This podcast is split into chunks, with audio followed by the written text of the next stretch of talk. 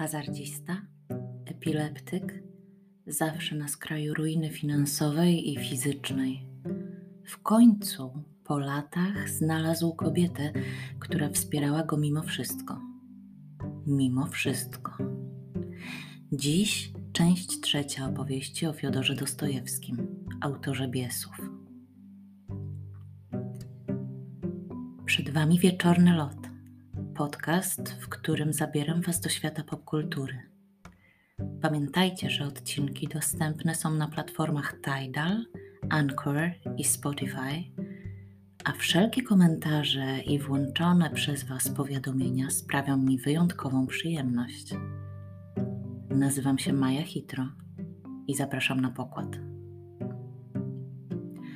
Wiem, chwilę to trwało, przyznaję się Przerwa miała być tygodniowa, ale wybuchła wojna. Rosja zaatakowała Ukrainę.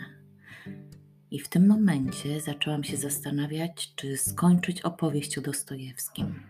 W końcu wiele instytucji kultury nakłada swoje sankcje na rosyjskich autorów i artystów.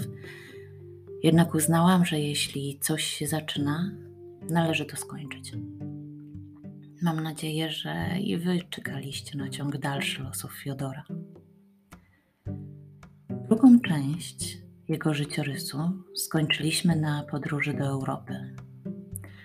Stanowiła Anna, która miała już dość nagabywań rodziny o pieniądze.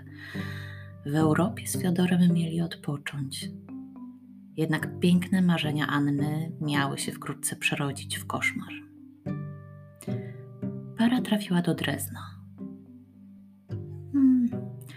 Nie był z tego powodu zadowolony Dostojewski, bo w Dreźnie nie było kasyna, a pisarza ciągnęło. O, ciągnęło nieprzytomnie do hazardu. Na tym polegał uzależnienie. Pewnego razu więc wybłagał Annę, żeby puściła go na kilka dni do Hamburga, żeby pograć, coś zarobić, a w rzeczywistości znów wszystko przegrać. Anna wyrozumiała, przystała na jego prośbę. Nie powiedziała mężowi jednego, że jest w ciąży. W Hamburgu, jak można było się spodziewać, Fiedia wszystko przegrał. Nie było wyjścia. Musiał napisać list do żony, żeby wysłała mu pieniądze na powrót do domu, bo kieszenie puste. Anna wysłała. No, przegrał Fiodor i to. Wkrótce jakimś cudem wrócił do Drezna i na chwilę nawet było lepiej. Docierały jednak wciąż niepokojące wieści z Rosji. W Petersburgu wszczęto przeciwko Dostojewskiemu dochodzenie w sprawie jego wciąż wielkiego zadłużenia. Ale Rosja była daleko. Skupili się więc na sobie.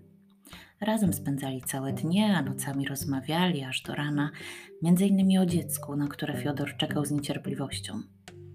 Jeśli urodziłaby się dziewczynka, miałaby dostać na imię Sonia, na część zbrodni i kary. To, że Sonia w powieści była prostytutką, nie miało znaczenia. Ważniejsze było jej czyste serce. Natomiast jeśli urodziłby się chłopiec, miał dostać na imię Misza, po zmarłym bracie Fiodora.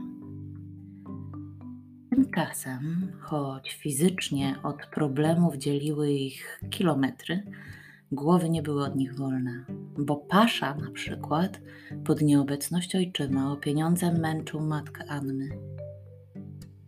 Para też nie miała ich wiele i to, wiadomo, frustrowało.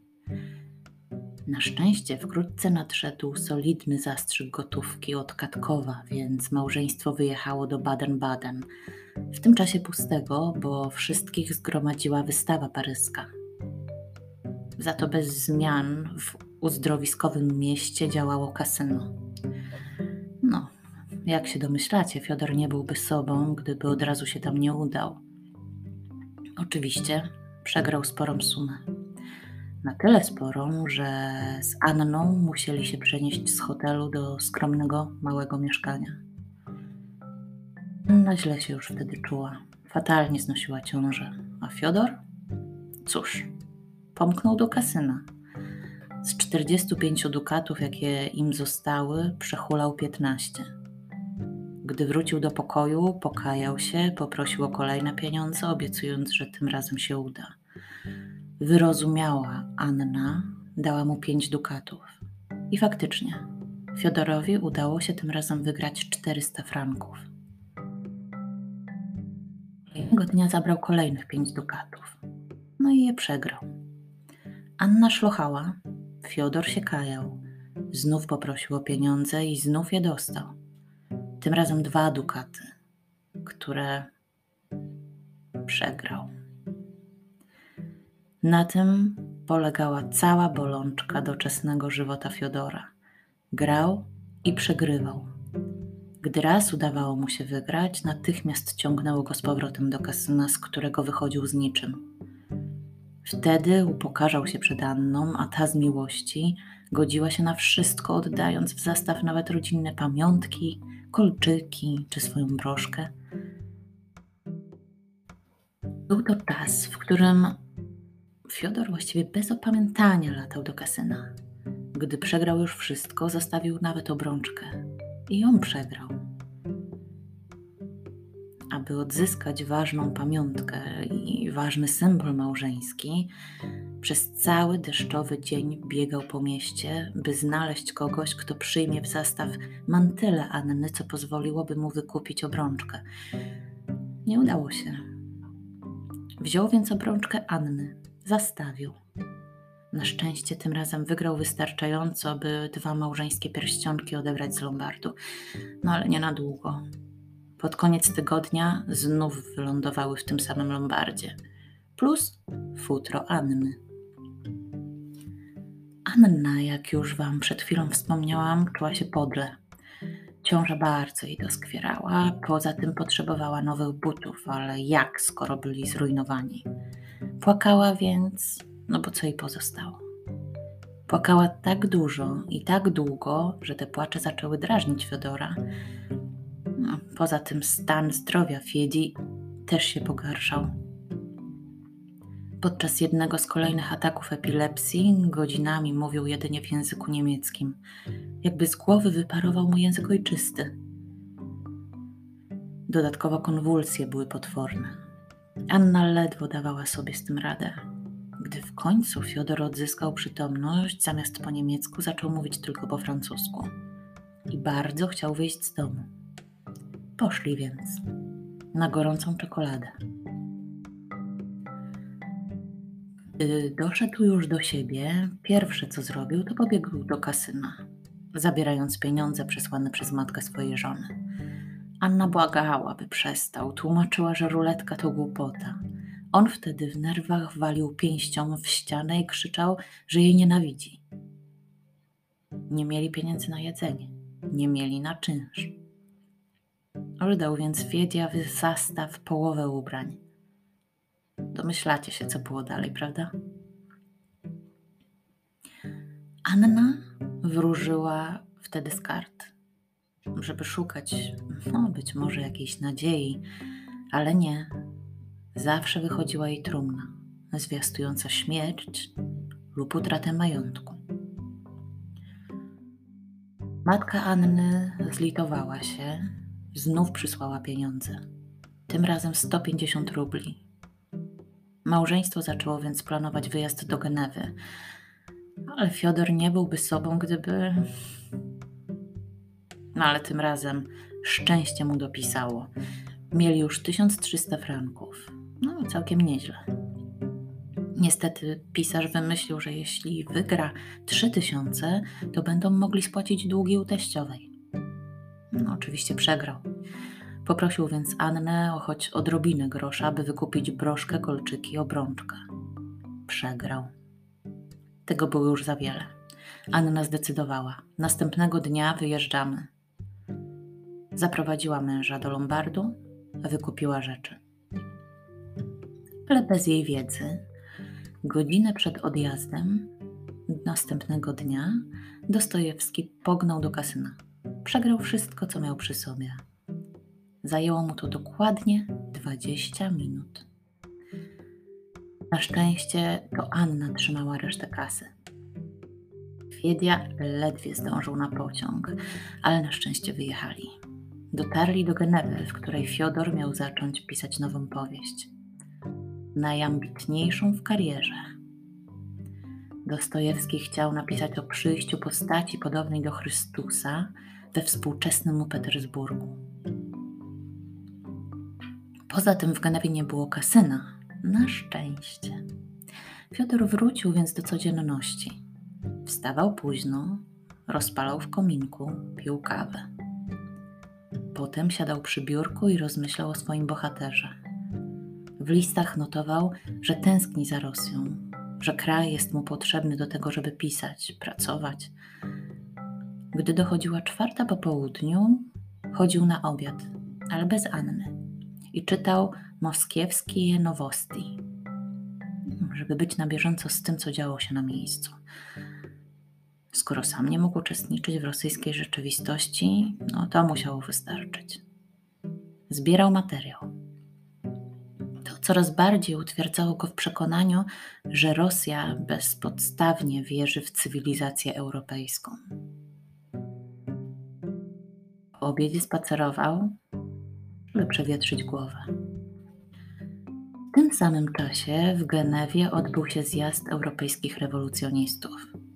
Pojawili się tam Garibaldi i Bakunin, a dyskutowano m.in. o zniesieniu religii, pozbyciu się wielkich państw i ich armii. Zamiast nich miałyby powstać małe republiki. Fiodorowi się to nie podobało. Potępiał nihilizm tak charakterystyczny dla młodego pokolenia i tym żarliwiej rozmyślał o książce. Jednak rwały mu się wątki, coś nie grało.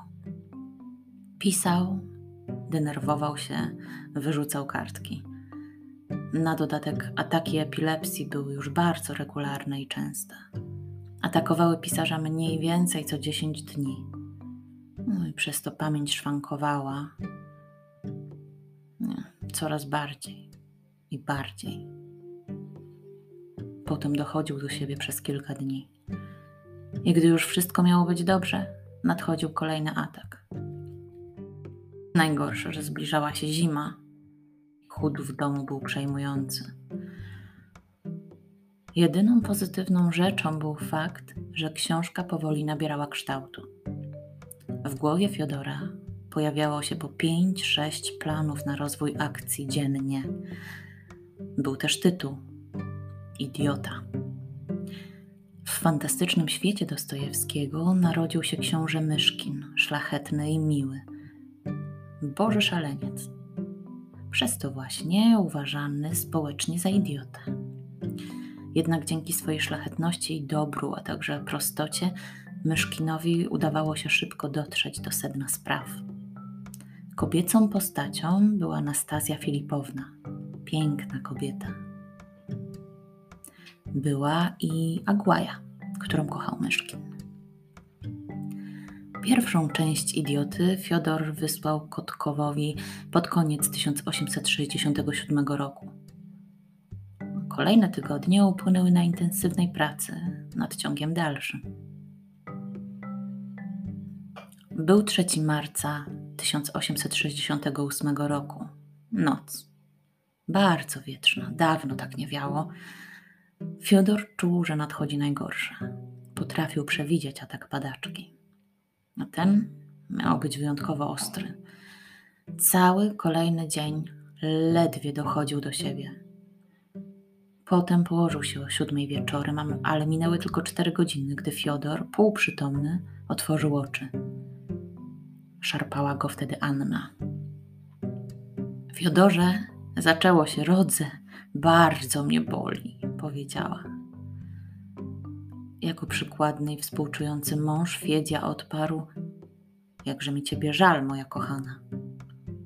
Po czym obrócił się na drugi bok i zasnął. Anna męczyła się całą noc. O siódmej rano znów obudziła męża. Tym razem wysłała go po akuszerkę. Piotr już nie protestował. Senność też wyparowała. Był przestraszony. Gdy dobijał się do mieszkania akuszerki, jej służąca odprawiała go z, z kwitkiem. Pani wróciła z balu i śpi, bo zmęczona. A Fiodor nie dał jednak za wygraną. Akuszerka, bardzo niezadowolona, poszła obejrzeć w końcu Annę. Wrócę za 7-8 godzin, rzuciła. Wściekły Fiodor pobiegł znów do jej domu. Minęło już 8-9 godzin, a akuszerki nadal nie było, choć obiecała. Okazało się, że je właśnie obiad u znajomych. Że poród wolno przebiega i będzie wieczorem. Najpierw Wiedia rzucał piorunami, wszystkimi znanymi sobie groźbami. W końcu pomogła obietnica wystawnej kolacji z winem. Przez cały poród Dostojewski szlochał, co doprowadzało Annę do szału. Ale przyszedł ten moment. Ten moment, na który oboje tak bardzo i tak długo czekali. Płacz.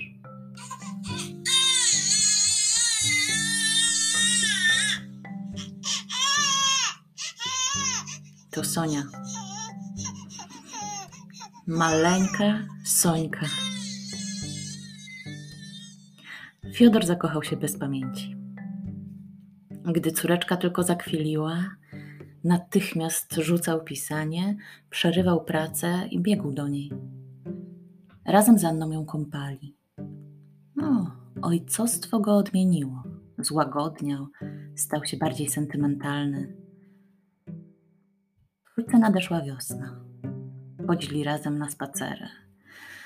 W trakcie jednego z tych spacerów zerwał się jednak wiatr. Wiosenny, ale chłodny. W nocy Sonia dostała gorączki. Przez kolejne dni pojawiał się regularnie w ich domu lekarz, obiecując, że mała wyzdrowieje.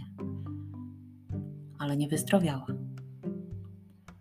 Sonia zmarła 24 maja. Z tragedią trudno było im się pogodzić. Płakali oboje.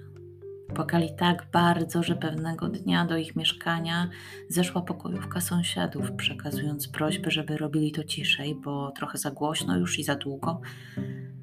W tym wszystkim wciąż o pieniądze dopytywała liczna rodzina, szczególnie Pasza i wdowa po Michale, Emilia. Ani jedno, ani drugie nie pogratulowało Fiodorowi narodzin córki. Nie powiedziało też nic w żałobie. Mając to wszystko w pamięci, Fiodor spisał testament, przekazując wszystkie prawa autorskie Annie. I tylko co nieco paszy, ponad dwudziestoletniemu próżniakowi, no i trochę Emilii. Gdy nadeszła znów zima, nie mieli serca zostawać w Genewie, w której urodziła się Sonia. Opuścili miasto i udali się do Mediolanu, a stamtąd do Florencji. Jedno ze swoich mieszkań na miejscu wynajmowali od bratanka Napoleona, Antonia Bonapartego. Włochy im pomogły. Anna znów zaszła w ciąży. Tym razem, jeśli byłaby córeczka, na co bardzo liczył Fiedia, miała być Lubow. Miłość. Luba luboczka. Dostojewski w tym czasie skończył idiotę i od razu zaczął notować pomysł na nową powieść. Lepszą, najlepszą, taką na 6-7 lat pisania. 26 września na świat przyszła Luba. Marzenie rodziców się spełniło. Urodziła się zdrowa, piękna dziewczynka, dla której Fiodor znów stracił głowę. No i oddał się też codzienności jak dotąd. Każdego dnia czytał gazety w poszukiwaniu inspiracji, aż trafił na historię studenta Iwana Iwanowa, którego zwłoki wydobyto ze stawu w parku Pietrowskim w Moskwie. Do nóg miał przywiązane cegły. Strzelono mu też w tył głowy, kula przeszła oczodołem. Podobno sprzeciwiał się dyktatorskim metodom przywódcy komórki terrorystycznej. Nazywał się on Siergiej Nieczajew. Nieczajew Mieszkał Bakunina, o którym przed chwilą Wam wspominałam, przez długi czas. Bakunin to ten, który uczestniczył w kongresie rewolucyjnym w Genewie. Pamiętacie? Fiodor uznał więc, że warto pokazać w nowej powieści ewolucję poglądów socjalistycznych, zaczynając od swojego pokolenia i tego, jak myśleli w latach 40., po generację Nieczajewa. Młode pokolenie to już nieumęczone poetyckie dusze, ale biesy, które opętały naród rosyjski. I tak Nieczajew stał się prototypem postaci Piotra Wierchowieńskiego, przywódcy młodych rewolucjonistów z powieści Biesy. Niestety, znów wzmożyły się ataki epilepsji, coraz gorsze. Teraz po każdym z nich Fiodor dochodził do siebie przez sześć dni. Poprawiło się dopiero latem. Wtedy do Biesów dopisał nowego bohatera Stawrogina, postać tragiczną, prawdziwego Rosjanina. Ale narzekał, bo wciąż trapiły go problemy finansowe. W jednym z listów pisał: Gdybym miał zabezpieczone materialnie dwa, trzy lata na czas pisania tej powieści, jak Turgieniew, Gonczarow czy Tołstoj, napisałbym coś, o czym ludzie mówiliby jeszcze za sto lat. Bardzo nie wiedział, że sto lat później jego nazwisko przyćmi i Turgieniewa, i Gonczarowa. Ale o tym w kolejnym, ostatnim już odcinku biografii Fiodora Dostojewskiego. Była to część trzecia wieczornego lotu o Fiodorze Dostojewskim. Powstała na podstawie książki Dostojewski Portret intymny Aleksa Kristofiego. Do usłyszenia.